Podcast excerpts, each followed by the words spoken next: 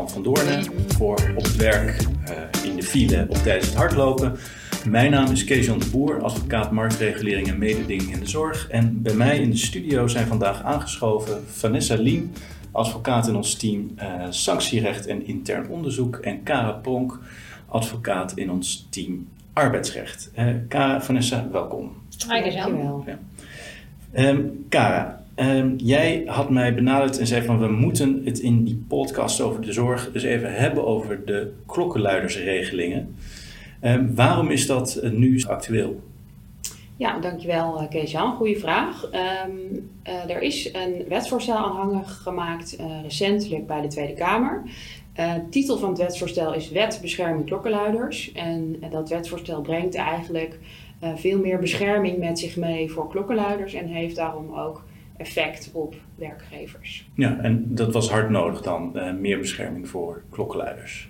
Nou, je moet het eigenlijk zo zien dat uh, de reden om het wetsvoorstel te implementeren is gelegen in een, een, Europese wet eigenlijk die er is, een Europese richtlijn. Dus vanuit Europa is er gezegd van we willen eigenlijk dat alle lidstaten toch een zekere mate van bescherming bieden aan klokkenluiders. Nou is het in Nederland zo dat wij al een wet hadden uh, op het gebied van klokkenluiders. Daar zat al wat aardig wat bescherming maar, in. En is dat dan ook op basis van een Europese richtlijn? Of is dit nu voor het eerst dat Europa zich ermee bemoeit? Dit is de eerste keer dat Europa zich er tegenaan bemoeit, inderdaad. Uh, ik denk dat ze wel gekeken hebben naar het Nederlandse model. Want Nederland is een van de weinige landen waar inderdaad al zo'n wet was. Uh, maar in Nederland zeggen we nu, ja, we kijken naar de richtlijn en we zien toch dat er nog weer wat extra bescherming geboden moet gaan worden aan, uh, aan de klokkenluiders. Dus om die reden ook die, die wetswijziging. Ja, en is het dan vanuit Europa de constatering van Nederland is een mooi model, maar er ontbreekt wat? Hè? Want mijn beeld is toch een beetje, maar dat is misschien heel erg door de media gedragen, uh, luid een klok en uh, je weet maar zeker dat je op enig moment ontslagen wordt of het in afval heel moeilijk gaat krijgen. Is dat, is dat een terecht beeld of ben ik dan cynisch geworden door de, de berichtgeving in de krant? Ja, nou, ik denk inderdaad hè, dat, dat, uh, Europa breed dat zeker een heel uh, terecht beeld is. Ik denk inderdaad dat er in uh, veel landen het nogal schort aan de bescherming van de klokkenluider. Ik denk zelf dat in Nederland dat best wel meevalt. Dat werkgevers daar wel vrij serieus mee omgaan. nou, we zien in de praktijk natuurlijk ook wel eens anders. maar gelukkig in de grote meerderheid van de zaken zien we toch wel dat werkgevers zich ervan bewust zijn dat je niet zomaar klokkenluider op straat kunt zetten. Ja. Nou, het enige wat je wel hebt, en dat zie jij, hè, is, is dat het woord klokkenluider gewoon een hele negatieve connotatie heeft uh, en heeft gekregen. Ja, dat zijn uh, de troublemakers, dus, toch? Precies, ja. dus dat, dat is hè, even voortbordurend op jouw opmerking. Dat is natuurlijk ook het beeld wat er overal uh, nou, heerst, ofwel is ontstaan. Mm. Dus vandaar dat nou, enige bescherming, het woord bescherming is natuurlijk, heeft weer, dat gaat echt weer helemaal de andere kant op. Um, tenminste, dat gevoel geeft het. Ja. En uh, Vanessa, zie jij nou in jouw onderzoekspraktijk, hè, ben je nou veel bezig met uh, meldingen van klokkenluiders uh, te onderzoeken? Ja, steeds meer eigenlijk. Uh, en ik, nogmaals, het woord klokkenluider vind ik dus heel vervelend en praat liever inderdaad over meldingen in zijn algemeenheid. Uh, waarbij je nu wel ziet dat mensen ook wel de klokkenluidersregeling gebruiken als uh, middel om vervolgens enige vorm van bescherming te bieden. Dus daar zit tegelijkertijd van mijn kant ook weer de zorg richting organisaties, of die organisaties hebben, ten aanzien van de bescherming die geboden wordt aan klokkenluiders. Dus het is een hele delicate balans waar je daarnaar op zoek bent. Want hè, de bescherming is heel belangrijk en daar mag je gebruik van maken, maar geen misbruik van maken. Dus dat is in de praktijk in elk geval iets waar we ten aanzien van klokkenluiders meldingen uh, tegenaan lopen. Ja, dus, en dan heb je het over een medewerker die een melding doet, of die problemen heeft op de werkvloer en die meldprocedure induikt om te zorgen dat. Niet uh, ontslagen wordt. Ja, precies. Ja, okay. ja dat is heel uh, simpel gezegd zo, ja. ja. Oké, okay, en gaat dat nu worden ondervangen met dat, met dat wetsvoorstel of die Europese richtlijn? Nou, deze zorg denk ik niet, maar kijk ook meteen naar Kara. nee, deze niet. Deze is wel, deze is wel lastig. Maar kijk, wat, wat we dus eigenlijk zien is dat in het wetsvoorstel uh, de bescherming is aangescherpt. En um, nou, Vanessa en ik die zijn daar ook wel kritisch op geweest. We hebben daar ook wel een reactie op gegeven op de internetconsultatie die destijds werd aangeboden. Maar wat wij hebben gezegd... En die is online beschikbaar, denk ik? Die is online beschikbaar, ja, ook via onze site, klopt. Okay. Ja, ja.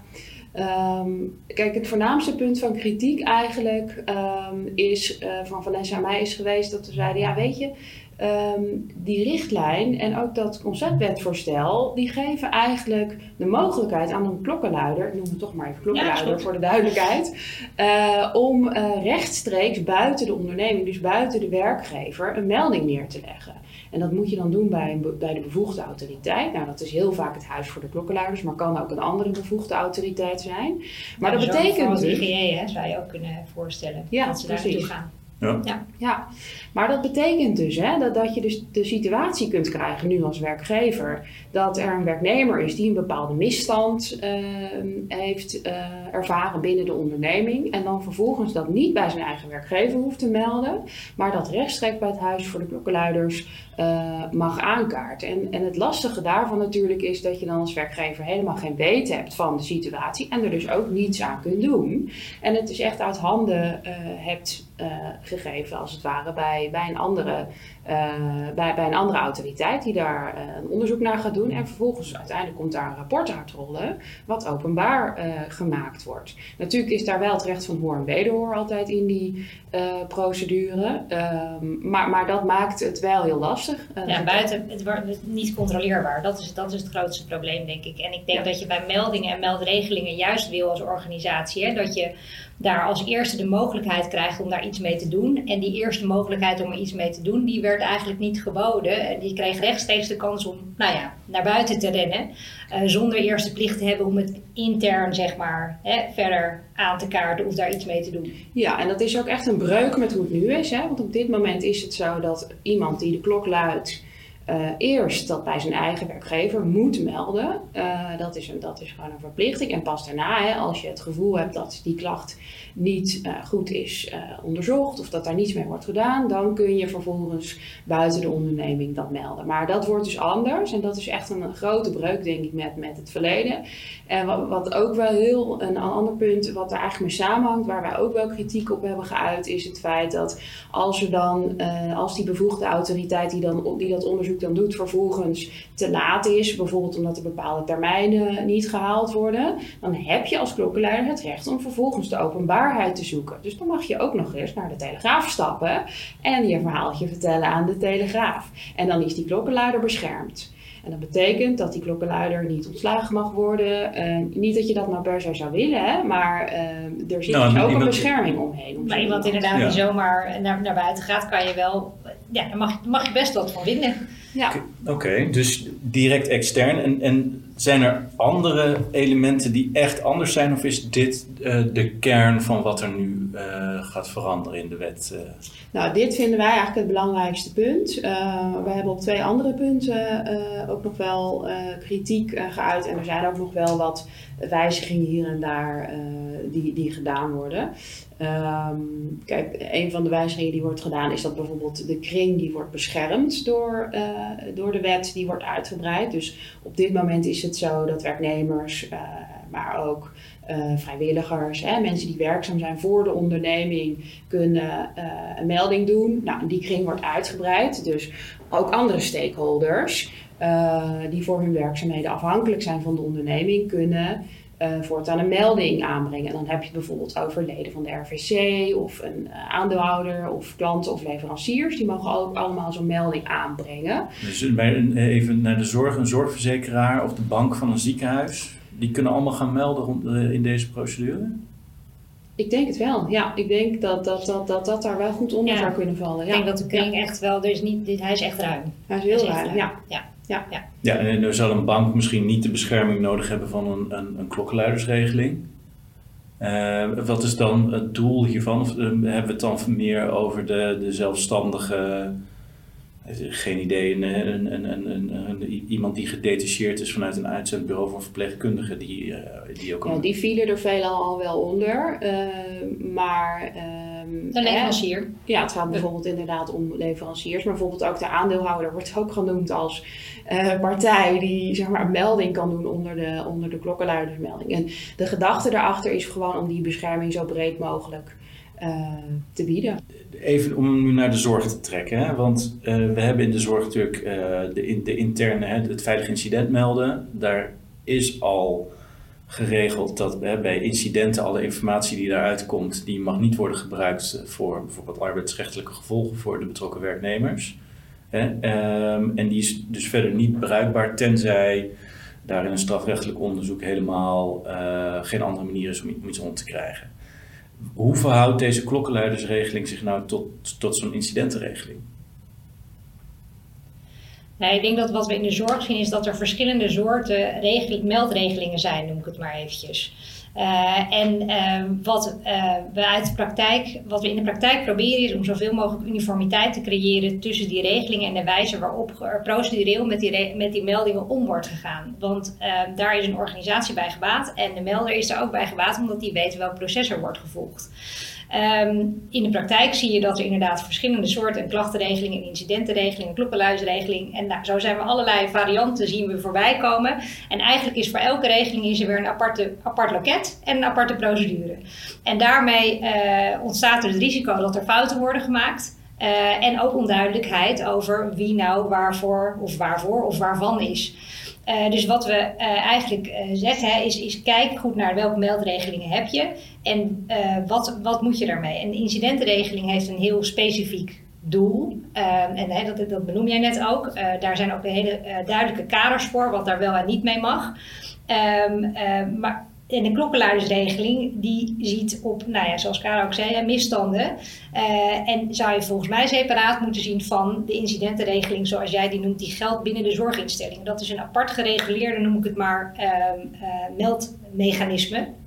Uh, alle overige soorten meldingen die er zijn, dus die gaan over uh, van klachten over uh, gedrag of iets anders, die, die zou je wel willen centraliseren. En daar komt die klokkenluidersmelding regeling om de hoek zeilen, want die wil je eigenlijk binnen laten komen. Alles wat met meldingen te maken heeft op het gebied van uh, integriteit, gedrag uh, en noem het maar. Dat zou op één plek binnen de organisatie, binnen het ziekenhuis of binnen de zorginstelling uh, binnen moeten komen. En dat kan ook grensoverschrijdend gedrag zijn, dat kan van alles zijn.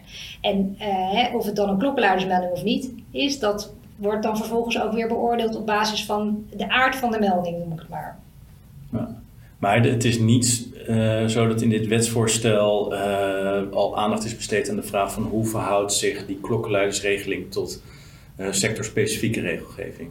Stel, eh, hebben we daar een, een antwoord op van, hè, want stel je hebt binnen een instelling iemand die uh, over een incident een melding doet bij de raad van bestuur, uh, valt die dan automatisch ook onder de klokkenluidsregeling? Als ik jou goed begrijp, Vanessa, moet je dat dus zelf goed opschrijven, zodat duidelijk is in welk mandje het gaat vallen. Zeker, ja. Ja, ja dat, dat, dat, is denk ik wel aan jezelf uh, als, als werkgever voorbehouden. Kijk, wat het wetsvoorstel wel doet, uh, het wetsvoorstel is dus nogmaals geënt op een Europese richtlijn. En de Europese richtlijn die zegt van ja, je moet eigenlijk de mogelijkheid geven om te melden over inbreuk op het Unierecht. En er zit daar een hele lijst van onderwerpen. Bijvoorbeeld uh, hè, als, er, uh, als er een gevaar is voor de volksgezondheid, bijvoorbeeld. Hè, dat valt dan onder, onder die lijst. Nou, waar je dus voor moet gaan zorgen um, op het moment dat je kijkt naar de implementatie van dat wetsvoorstel. Hè, want het is denk ik belangrijk dat werkgevers in de zorg gaan realiseren dat dit wetsvoorstel met zich meebrengt dat je wel nog een keer naar je klokkenluidersregeling moet gaan kijken om te zien of die inderdaad uh, nou, voldoende up-to-date is. Uh, wij verwachten dat de meeste klokkenluidersregelingen aangepast zullen moeten worden.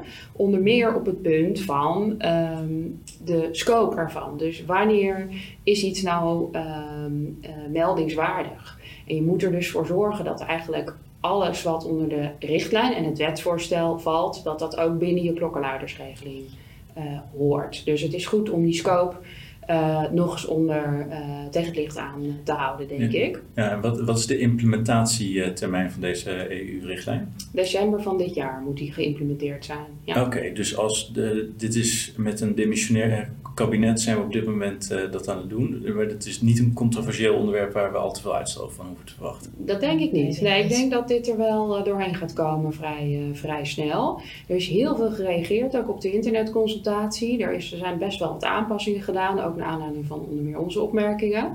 Um, en um, ik, het, is, het is gewoon een, een, uh, ja, een uitgebreid uh, uh, wetsvoorstel wat er ligt, vrij gedetailleerd. En er zit niet zo heel erg veel ruimte hè, die de richtlijn biedt. Ehm, dus wij verwachten dat het snel geïmplementeerd uh, is. Ja. ja en, en jij benadert het net hè, vanuit het meldingswaarde, hè, of iets meldingswaardig is of niet. Uh, vanuit de werkgever of vanuit de, de, instelling zou ik zeggen: kijk nou of het uh, onderzoekswaardig is of niet en in welk bakje valt het. Hè. Dus, dus mensen kunnen van alles melden. En vandaar ook dat we zeggen in de praktijk, als je nu toch gaat kijken, deze wijziging komt eraan en je gaat naar je klokkenluisregeling kijken, kijk dan ook naar je andere meldregelingen en hoe het een zich tot het ander verhoudt. Uh, en zorg dat daar uh, uh, uniformiteit en ook eenvoudigheid doorheen klinkt, zodat het voor de mensen die op de vloer staan of de patiënten duidelijk is bij welk loket er gemeld kan worden. En vervolgens aan de achterkant die assessment gemaakt wordt, waar Kara het ook heeft. Wat voor melding is het? Waar hoort het thuis? Uh, en wat doen we er vervolgens mee als organisatie? En die uh, beslissing, om die op een goede manier te nemen en ook die belangafweging daar te maken van, nou, wat, wat doen we met zo'n melding en bij wie wordt het thuis? Dat, daar zien we in de praktijk dat het heel vaak niet goed gaat en daarmee loopt vervolgens de organisatie een groot risico.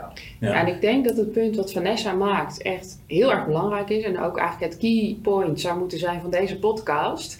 Uh, en dat heeft namelijk weer te maken, en dan cirkel ik hem nog even terug naar uh, waar we mee begonnen, is uh, hè, juist het feit dat het nu voor klokkenluiders mogelijk wordt om extern te melden, maakt. Hè, je mag dus niet verplicht om eerst intern te melden, maar wat je wel mag doen als organisatie, je mag het stimuleren om eerst intern te, uh, te, melden. Hoe ga je dat doen? Nou, dat kun je op een bepaalde manier opschrijven in je klokkenluidersregeling.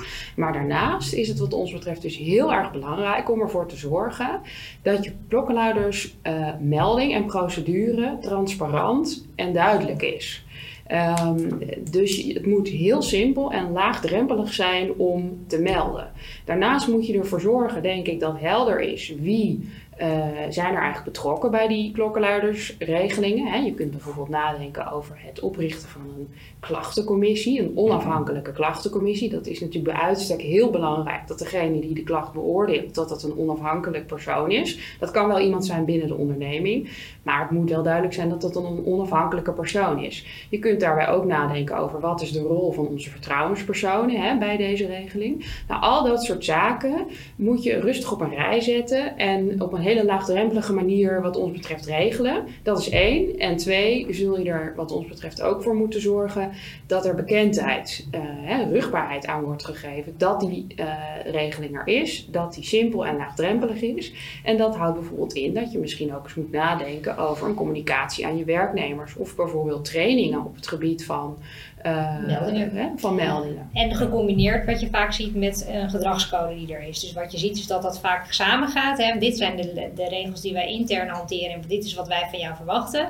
Als je daar zorgen over hebt of iets anders, bespreek dat dan. En uh, wil je iets melden, dan kan dat volgens de volgende procedure. Dus wat we vaak zien is dat, dit, dat we dan het pakketje, noem ik maar even, in één keer pakken. En als er gecommuniceerd wordt over het een, dat eigenlijk ook meteen over het ander gaat. Dus het is voor organisaties ook een hele goede reden om nou, te zorgen dat je interne uh, beleid of interne regeltjes, uh, dat, dat die goed op orde zijn. Uh, en, en ook hetzelfde, laagdrempelig en begrijpelijk. Ja. Hey, en wat wij nog veel zien in de dossiers met, met meldingen bij de inspectie die in, in de zorg bij ons voorbij komen, dat daar uh, een melding weliswaar bij de externe toezichthouder wordt gedaan, maar dat, dat, we, dat we dan proberen zo snel mogelijk te zeggen: nee, wij gaan dat eerst intern onderzoeken. Wilt u inspectie nog eventjes uh, nog niet zelf tot actie overgaan totdat wij zelf hebben gekeken wat er aan de hand is? Zijn er daar nou nog uh, nou, sluiproutes, zou ik het niet willen noemen, maar dat je een soort terugverwijzing beleid uh, probeert af te spreken met zo'n externe instantie wordt, wordt gemeld. Want als die overspoeld worden met klachten mm -hmm. en ze worden wettelijk verplicht dat zelf te onderzoeken, wordt het natuurlijk voor een inspectie of een huis van klokkenluiders lijkt me ook niet goed werkbaar. Nou, dat is wel precies het punt ook wat wij ja. aan hebben gedragen hè, in onze reactie. Ja. Uh, dit is precies het punt wat jij noemt, uh, is wat wij hebben gezegd van goh, op zijn minst geeft de organisatie de kans om er zelf eerst naar te kijken alvorens je het extern volledig gaat onderzoeken. Ja, ja maar ja, dat nee, daarvan, van het, de, de, inspectie waar je, of de, de instantie waar je meldt, zal daar zelf beleid op moeten kunnen vormen. Nou, dat is een beetje de vraag. Kijk, want uh, wat, wat wel leuk is, is dat wij inderdaad dit punt hebben opgeworpen. En ook bijvoorbeeld hebben gezegd van ja, je zou misschien ook hè, als autoriteit uh, de klokkenluider moeten kunnen vragen. Van heb je nagedacht over of je niet eerst intern zou moeten melden? En in ieder geval de vraag terugleggen. Nou, da, dat punt is met de Europese Commissie opgenomen. Daarvan heeft de Europese Commissie gezegd van nou, dat moet kunnen. Uh, maar daarvan zegt nu de Nederlandse wetgever: nee, we vinden dat bij nader inzien toch uh, te veel um, eigenlijk uh, richting een verplichting dat, dat, dat, dat je eerst intern moet melden. Dus dat, daar willen ze toch niet aan. Uh, dus ze zijn er wel extreem voorzichtig mee hoor, de Nederlandse wetgever. En daar, ja, daar vinden wij wel, wel wat van. Maar om jouw vraag te beantwoorden, ik denk dat het zeer de vraag is of, of dat mogelijk is om, om zeg maar, zo'n toezichthouder te vragen of een autoriteit te vragen of er niet eerst uh, intern onderzoek gedaan mag worden. Ik, ik vrees dat dat eerlijk gezegd uh, niet zou kunnen, maar, maar de praktijk zal het uitleren. Oké, okay, ja, dat zou een flinke belemmering zijn, denk ik, uh, ook met het zelfreinigend vermogen bij instellingen. Maar goed, we gaan het zien. Um, een laatste vraag iets, even iets over de werkingssfeer nog voordat we afsluiten. Uh, wanneer moet je zo'n klokkenluidersregeling hebben? Ja, je bent op dit moment verplicht om een klokkenluidersregeling te hebben als je 50 of meer um, werknemers hebt. En dat uh, is onder de richtlijnen en ook in het nieuwe wetsvoorstel ook zo. Ja, dus eigenlijk als je een OR moet hebben, dan moet je ook een klokkenluidersregeling hebben. Ja, met dien verstande dat het begrip werknemer uh, in het wetsvoorstel iets breder uh, is dan uh, in de wet op de ondernemingsraden. Dat een kleine nuance op dat, uh, dat antwoord. Ja, ik had het niet anders verwacht. Als je een advocaat vraagt van hoe zit het, dan dat hangt er vanaf. Ja, zeker. Ja. Nou, dat is mooi om af te sluiten. Um, dank voor jullie komst naar de studio. Um, mocht je nou bestuurssecretaris zijn bij een zorginstelling, dan allereerst nog leuk dat je luistert. Uh, maar twee, agendeer voor dit najaar dus de klokkenluidersregeling. En bij vragen uh, meld je bij ons bij Kara Pronk of Vanessa Dien. Dank en tot de volgende keer. Dankjewel. Dankjewel.